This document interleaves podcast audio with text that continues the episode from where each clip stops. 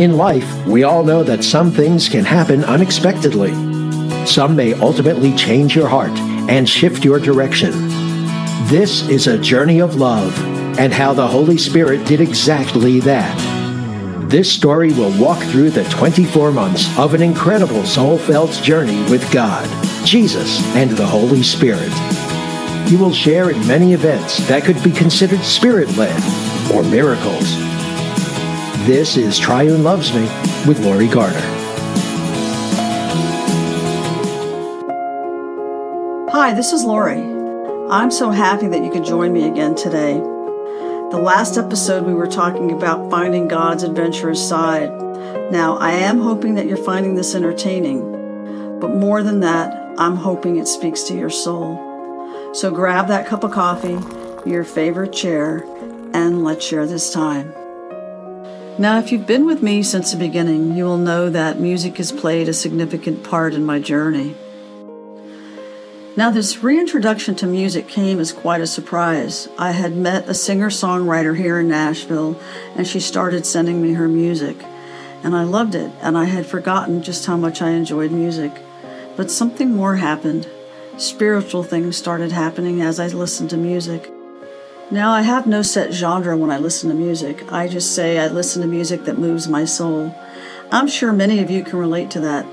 There is a pretty popular quote that says, Music is a window to your soul, and I really do believe that.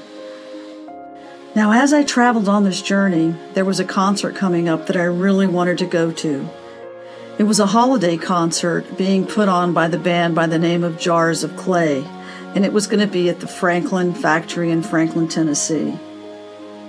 Now, the afternoon of the concert, I had picked up my granddaughter and we were driving in the car, and I told her that I had thought about going to the concert, but I told her I was so tired I didn't think I'd be able to make it. And then on my phone, I got a news flash about a weather alert coming through, and I told her, oh, for sure, I don't think I'm going to make it. So I dropped her off and I went home, and I made myself a cup of coffee, and I sat in my La-Z-Boy, and I put in my earbuds, and I began to pray. So as I prayed, this thought ran through my head Oh no, if I don't go to this concert, I'm going to be mad at myself tomorrow. So then I said, Jesus, get dressed. Let's go to the concert. So I quickly sat up, got ready, and I dashed off to the concert. Now it was a cold December night, and it was already starting to rain, and it was misty. And I got there, I parked my car, and I ran into the building. As I found the venue, there was a large table right in front of the doors. It had three people behind it, and it had all the will call cards spread out all over the top of it. I finally made my way to the front of the line, and the lady behind the counter asked if she could help me, and I asked her, Where can I buy a ticket? And she told me she was sorry, but the concert was sold out. And I said, Oh no, I came all the way from Spring Hill and you're sold out? So then I asked her, Look, you have all these tickets on top of the table for will call. I bet you there's one person that won't make it. Is there any way, please, that I could just buy their ticket? She said she didn't think so, but that she would check with her boss. And I said, Oh, please do, because I really want to buy a ticket. She said, Okay, but stand over there because we're really busy right now. So I went over and stood near this nice young lady that was manning the door, checking everybody's bracelets to make sure they paid before they entered. And I said, Wow, you're sold out. She goes, Yeah. She goes, I didn't think we'd be sold out, but we really are sold out. Now, as I stood there, I noticed there was a ladies' room behind me about five feet. So I told this young girl, Listen, I'm going to go in the ladies' room. I'll be right back. And as I entered the ladies' room, I began to talk to God. And I said, Listen, it's not looking very promising that we're going to make it in there. So if you want me to make it in there, you need to make a way because I don't see it happening. So when I shared this story with my daughter, she told me, Mom, don't tell people you talk to God like that. I'll let you in on a secret. I do talk to God like that, and I hope you do too. I came out of the ladies' room and I stood right next to that girl. And the original woman that I spoke to behind the desk, all of a sudden she approaches me with her hand out like she's going to shake my hand, and her words were, I talked to my boss. And before she could even finish talking, this other woman came out of the venue holding a bracelet right up to my face and says, This is for you. Now, I had not talked to this woman, so I don't even know why she would come out and approach me. But she said, This is for you. And I go, What? And she goes, It's your ticket in. It's a silver ticket. And I looked at her and I go, Can I pay you for it? And she says, No, it's a gift. Merry Christmas. And that blew my mind because he does answer prayer, but I've never seen him work quite that fast. So I put the bracelet on and I went inside the venue. Now, going by yourself, I am finding that you're more flexible and you can move around a lot better, that you don't have someone with you. So sometimes it has its advantages. And as I'm walking around the venue to find my seat, I had a tap on my shoulder, and it was the same lady that gave me the bracelet. And she said, Come, let me show you where you're going to sit. And then she proceeded to escort me to my seat. Do you know it was in the third row, almost in the middle? Oh my goodness, he blows my mind. So I sat there all excited about what just happened. How does this happen? It's not a coincidence. Believe me, it's not a coincidence. Now, as I sat there, the lady next to me asked me, Oh, I see you have a silver ticket. And I said, Yes, the nice lady up front gave me that. Isn't that amazing? And when she looked at my silver ticket on my wrist, she goes, Oh, and you have a tattoo. And I go, Yes, I do. There's a story behind the tattoo. And she goes, Really? What? And I said, Do you really want to know? And she said, Of course. Now, my tattoo that says agape gave me the opening to share my story with her. And also, I shared with her a little bit about the Holy Spirit experience. And as soon as I started talking to her about that, the lights went dark, the music came up, and we were ready for the concert. The band members proceeded to find their way on stage and started to sing Christmas carols. The audience was so engaged. It was such a festive time. There were bells being played in the audience, there were people singing Christmas carols. It was amazing. And to think I got here and they were sold out, and I'm sitting in the third row, almost in the middle. How does that happen? It's got to be him. Now, as the music came to a close, the lights came on, and I stood up. And the lady that was asking me about my tattoo also stood up, and we faced each other and she extended her hand out to shake my hand. And just as I went to reach for her hand, she withdrew her hand real fast.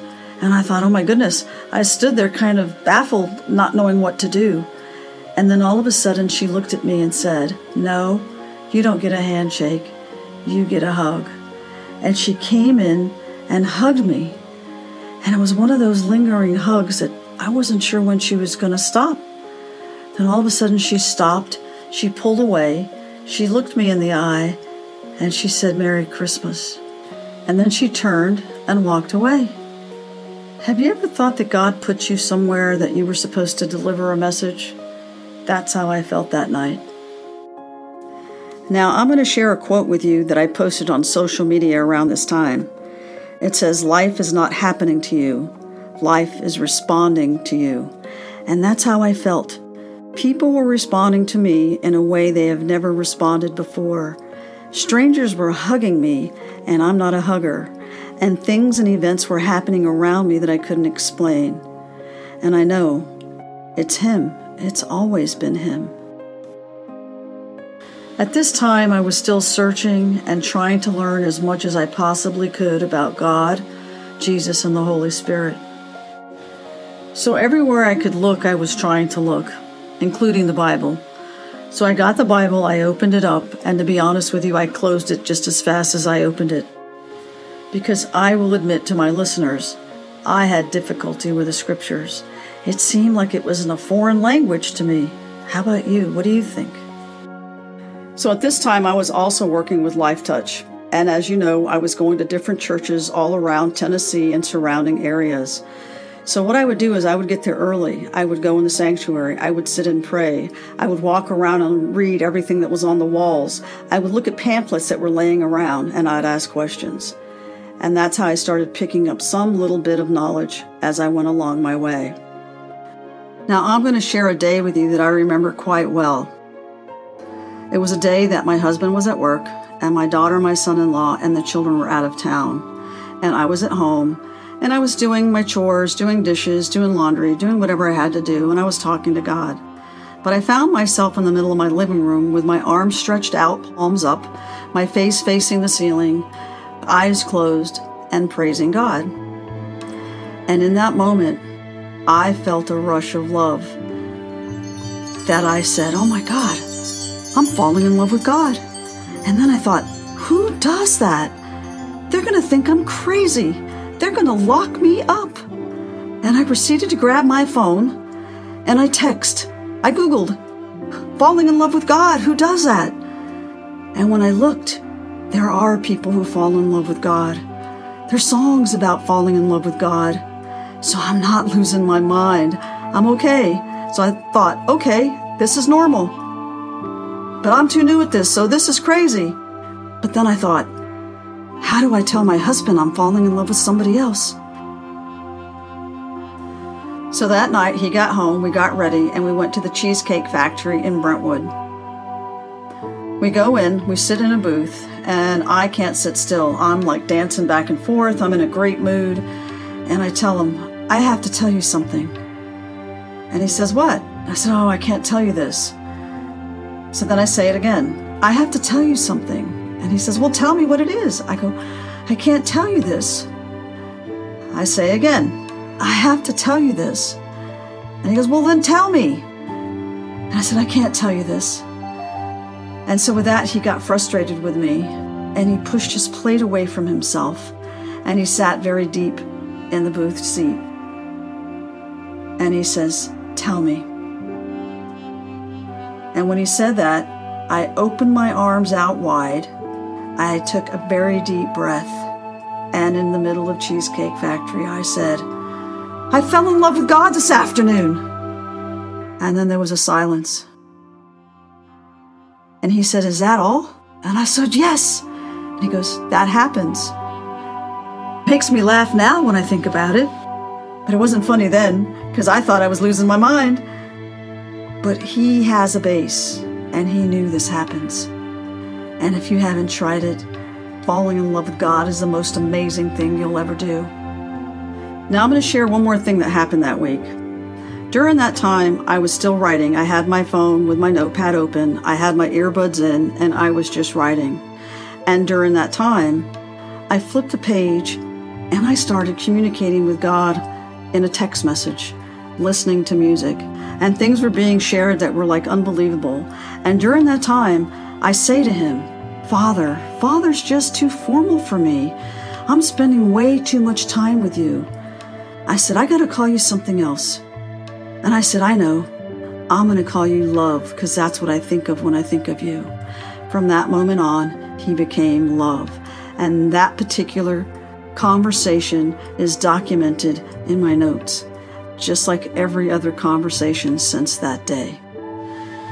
If you haven't tried praying like that, I would suggest you try it because I feel it opens up a whole new window to heaven and the most amazing things happen then. So please give yourself that chance to at least try it.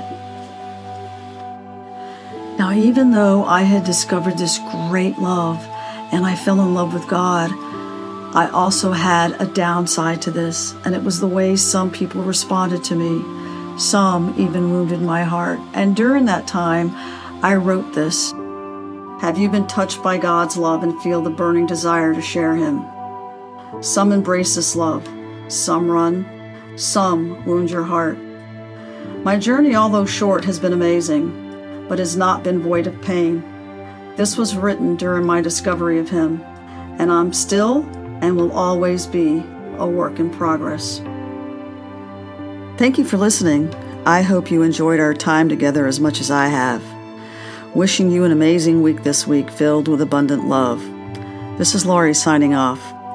Be kind, be loved, and be the amazing you. Please hit the subscribe button and the like button and leave me a comment. I truly would love to hear from you.